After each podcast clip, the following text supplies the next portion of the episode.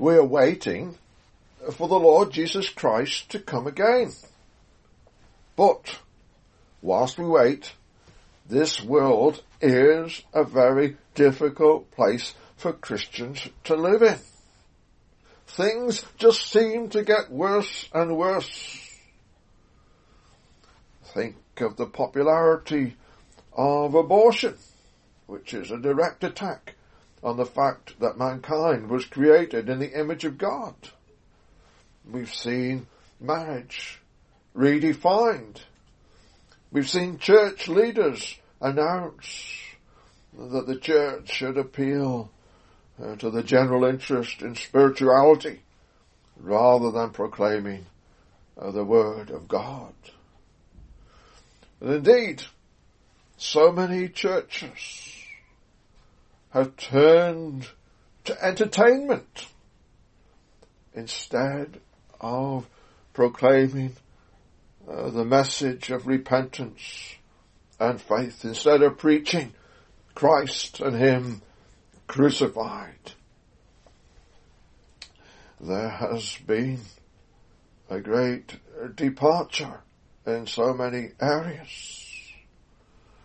And looking across the Western world, life for Christians has become harder with each passing year. The introduction of hate crime legislation. The call for tolerance, by which they mean acceptance. Acceptance of things which scripture calls sinful in the sight of God. The whole of our society appears to be on a, a collision course with biblical Christianity. And sadly, there are religious leaders. There are leaders in what are seen as the churches who want those who believe the Bible to be quieter, to cause less trouble, to stop provoking unbelievers. Bible believing Christians today are seen as society's trouble makers. The opposition to what was understood as godly morality seems to be winning. There are many reasons for you to feel discouraged maybe even to think, what is the point of continuing with your Christian witness? It's in this context that I want us to come to the passage that we have heard read. Firstly, to note that Jesus has prepared us for difficult days. This parable at the start of Luke's Gospel chapter 18 features a widow who was weak, a widow who was seemingly hopeless, but who persevered and was vindicated. It is an exhortation to us to pray, to always pray, to pray and not to faint. The verses that come before this, remember the the chapter divisions are supposed to be there to help us find our place. Although sometimes they, they interrupt the flow of events. This, this parable um, has the context of what Jesus said from verse 20 in particular onwards in chapter 17. The Pharisees had come uh, to Jesus. They had come with a question. Verse 20. They demanded. Jesus, when he was demanded of the Pharisees when the kingdom of God should come, he answered them and said, The kingdom of God cometh not with observation, neither shall they say, Lo here or lo there, for behold, the kingdom of God is within you. The Pharisees were looking for a great and powerful earthly kingdom that would overthrow the Roman system, restore uh, the glories to Israel. They were looking for a national deliverance. But they totally ignored the fact that the Messiah was standing right before them. And that as Jesus said, his reign, verse 21, is within you. That is to say, his reign is spiritual. It was then in verse 22 that Jesus turned to his own disciples with words of preparation for difficult days. He warned them of days when they would long for his return. Days when they would desire to see one of the days of the Son of Man. And ye shall not see it. Verse 23 has that warning about false, false messiahs. Verse 24 makes it clear that Christ's return will be as, as the lightning. How it lights up the whole of the sky. Visible. When the Lord comes, there will be no mistaking it. Everyone will know. There will be no room for doubt. The Lord's disciples, as they heard him, had to face the prospect that Jesus would be a suffering Saviour. He would be rejected of this generation, as we see in verse 25. He who came preaching reconciliation. He who came preaching peace. He who came and brought the message of God's love for lost sinners, that all who repent and believe would be saved. He would suffer. He would be rejected. That rejection would lead to the cross. Remember, it was the religious leaders who cried out, crucify him, who led the crowd to pay for his blood. It was the religious leaders who were at the forefront of rejecting Jesus. It's not surprising then that in our day so many religious leaders I've got no time whatsoever for the biblical Jesus in all his power, majesty and glory. They want a good man. They don't want one before whom every knee will bow and every tongue will confess that he is Lord. Life as it is today should not surprise us. Look at verses 26 to 30. Jesus said, as it was in the days of Noah, so shall it also be in the days of the Son of Man. They did eat, they drank, they married wives, they were given in marriage until the day that Noah entered into the ark and the flood came, destroyed them all. And likewise also as it was in the days of Lot. They did eat, they drank, they bought, they sold, they planted, they built it. And we know that this is a description of ordinary life.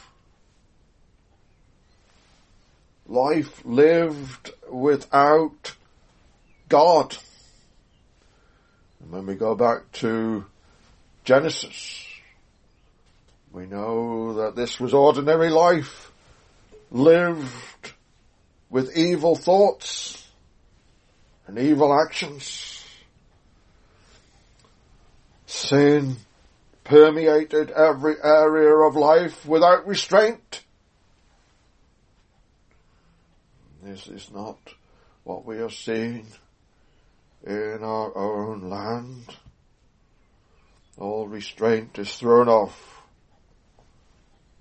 It is becoming difficult even to talk in public about the reality of the fact that in the beginning God made us male and female. That which is solid biology is denied in our day. The Word of God, the rule of God, the gospel message are scorned in our day. We are warned in 2 Timothy chapter 3 at the 13th verse. Evil men and seducers shall wax worse and worse, deceiving and being deceived. Verse 32 of Luke 17. We read the words. Remember Lot's wife. Whosoever shall seek to save his life shall lose it, and whosoever shall lose his life shall preserve it. Remember Lot's wife. It's so disheartening when somebody seems to have left the ways of this world to be following the call of God's word. But then they look back, uh, they turn around.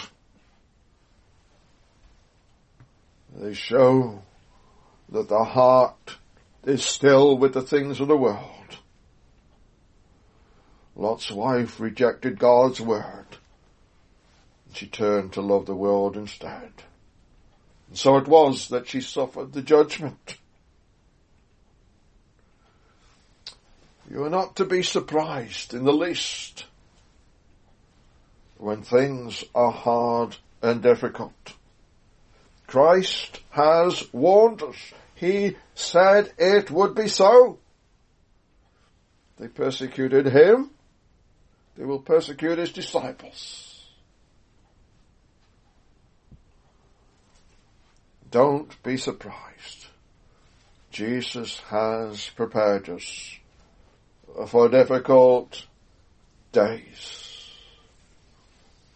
And there's that great picture seen through the book of Acts. The gospel is preached. The Lord adds unto the church such as should be saved. Persecution follows. The book of Acts ends with the apostle Paul a prisoner. Uh, they locked up the preacher, but they could not lock up the gospel. The word of God triumphs. The church is built.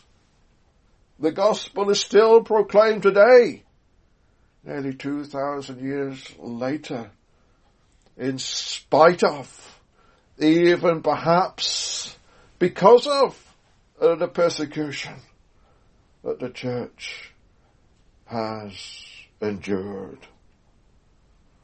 We should not be surprised at difficult days. Jesus has prepared us for it. Secondly, Christ exhorts you to pray. Man ought always to pray and not to faint. We read in verse 1 of chapter 18. This parable is instruction for us in the midst of difficult days, in the midst of suffering, even persecution. The lesson of the parable is very simple.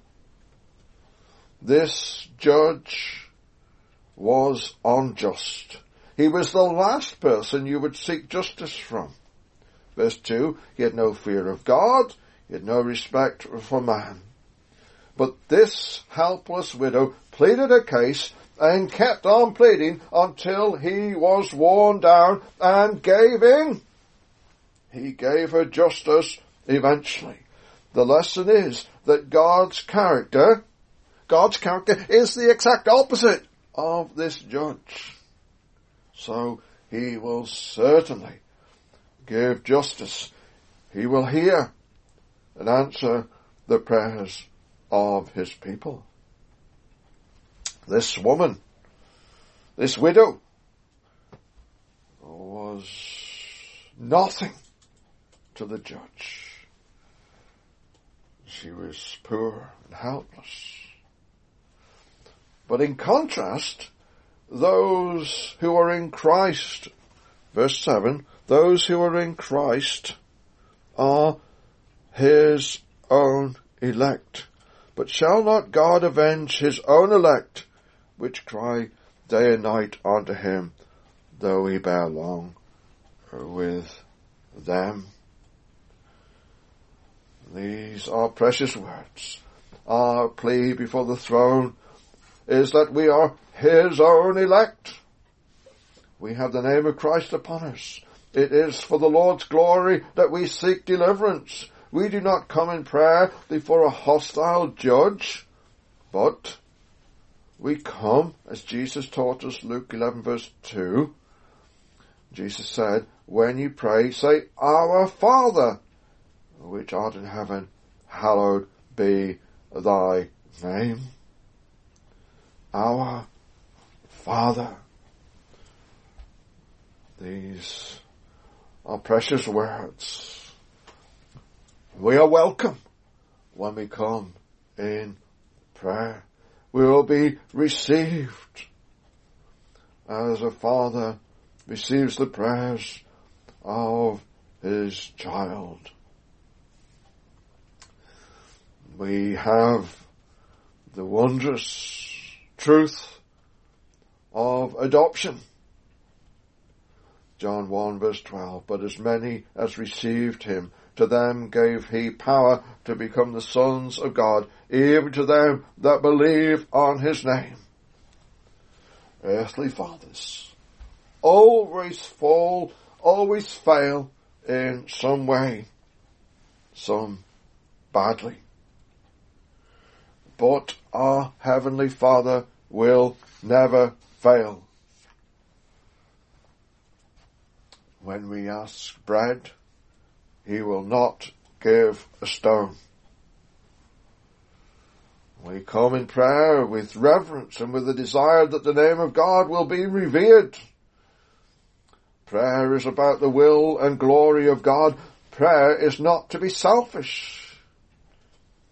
It's so easy for us to fall into the trap of anxiety about the ordinary things of life, food, health, wealth. Remember our focus is to be on the Lord. Matthew 6 verse 33. But seek ye first the kingdom of God and his righteousness, and all these things shall be added unto you. First Peter chapter 5 verse 7. We have these great words of encouragement. Casting all your care upon him, for he careth for you.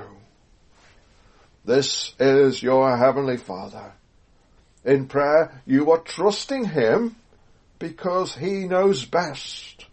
He will hear and answer and do what is right. Let us remember that, that we are here as witnesses of Jesus Christ, bearing his testimony, showing forth His wondrous truth. We have the great privilege of forgiven sins and fellowship with the God of glory through the finished work of Jesus on Calvary. It is for Him that we are here. Our prayers should be focused on the purpose and glory of Christ and our witness for Him. Prayer is not for public show. Matthew chapter 6 verse 5. And when thou prayest, thou shalt not be as the hypocrites are, for they love to pray standing in the synagogues and in the corners of the streets, that they may be seen of men. Verily I say unto you, they have their reward. Nor is it to be mechanical. Matthew 6 verse 7, but when you pray, use not vain repetitions as the heathen do, for they think that they shall be heard for their much speaking. When you pray, it is talking personally to your heavenly Father. When this widow woman came before the unjust judge, she pled her case, and I believe she did it in a heartfelt way. She persevered because it really mattered. She was determined to be heard because it was vital and important. Is that how we pray? Is it vital and important? Are we really communing, talking uh, to God, our Heavenly Father? Or is it some religious ritual, the matter of routine?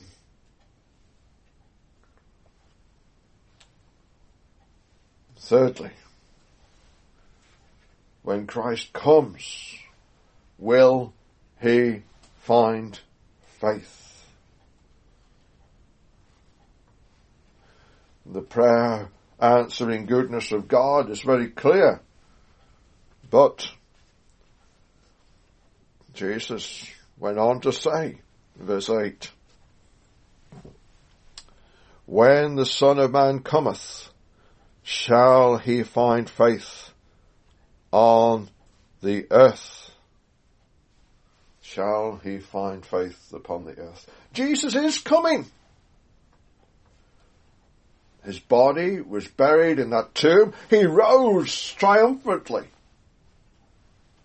on the third day. He appeared to the disciples. We have that testimony. He ascended into heaven before the disciples. We have their testimony. And he has promised he will return. We've seen what the apostle Paul set forth in First Thessalonians. Jesus is coming. But when he comes, will he find faith? on the earth. So many are distracted by the wisdom of men or the riches and cares of life. It's tempting as a church to seek to be popular, to provide entertainment, to comfort the sinner in their sin. If we come alongside someone and say to them, cheer up, God loves you. It sounds good. But if that's all you say, you have denied the gospel. That is not why Jesus came. That's not why he died on the cross. It's not why his blood was shed. We are here to preach Christ and him crucified. We are here to explain to people the need for repentance and faith.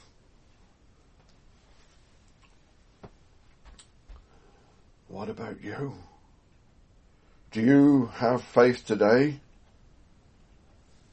Is your faith seen in the way that you pray?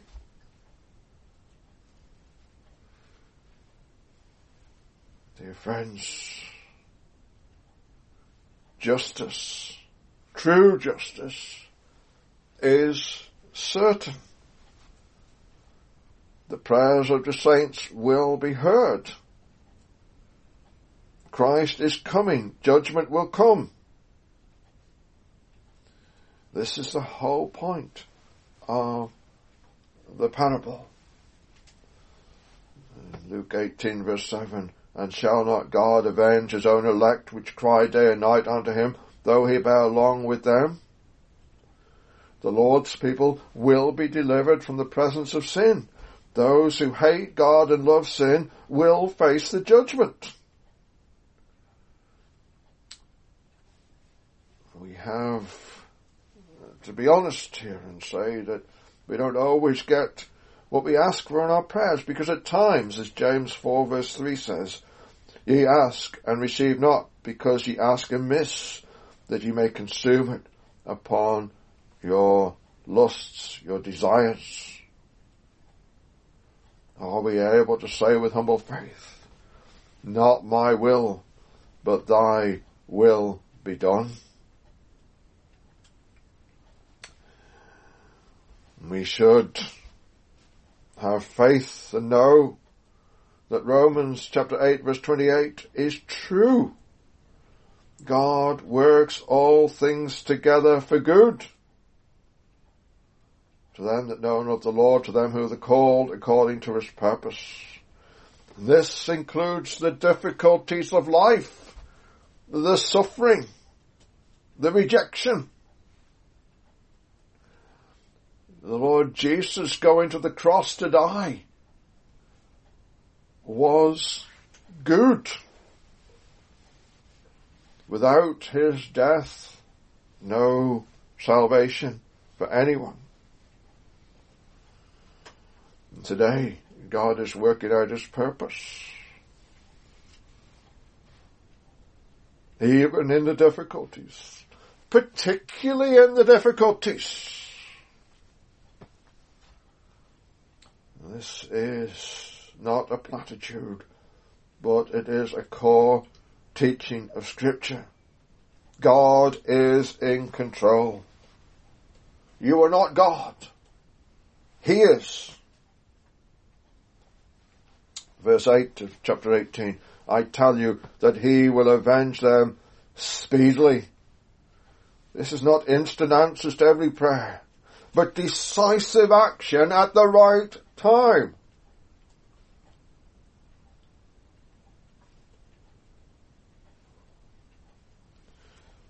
Faith means trusting the Lord.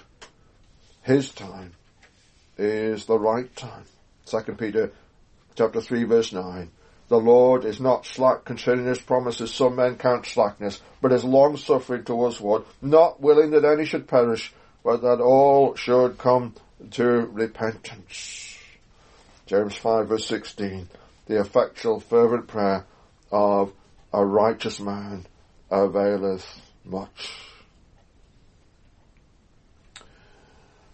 We ought always to pray and not to faint because Christ has prepared us for difficulties because prayer is our access unto God. It is an expression of our faith. We pray in the certainty that God is working out His purpose. He will do what He has said He will do. Justice, true justice, will triumph. The church will be built. The elect will be saved.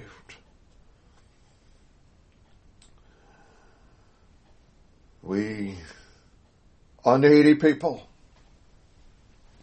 We should pray because we need forgiveness. After this parable of the unjust judge and the widow who persevered, we have the two men who went up to pray. One man was proud and the other was humble. Verse 13. And the publican standing afar off would not lift up so much as his eyes unto heaven, but smote upon his breast saying, God be merciful to me, a sinner. We all need to know the reality of that prayer in our lives. I am a sinner. God be merciful to me, for I am a sinner. We have the words of John chapter 3 verse 16. For God so loved the world that he gave his only begotten son, that whosoever believeth in him should not perish, but have everlasting life. Jesus won the victory on that cross. He showed forth the love of God. All who trust in Him, all who confess their sins, who bow the knee and say Jesus is Lord, and do it today, will be saved. Men ought always to pray and not to faint. Just as a final point, let's notice the 24th verse of chapter 17.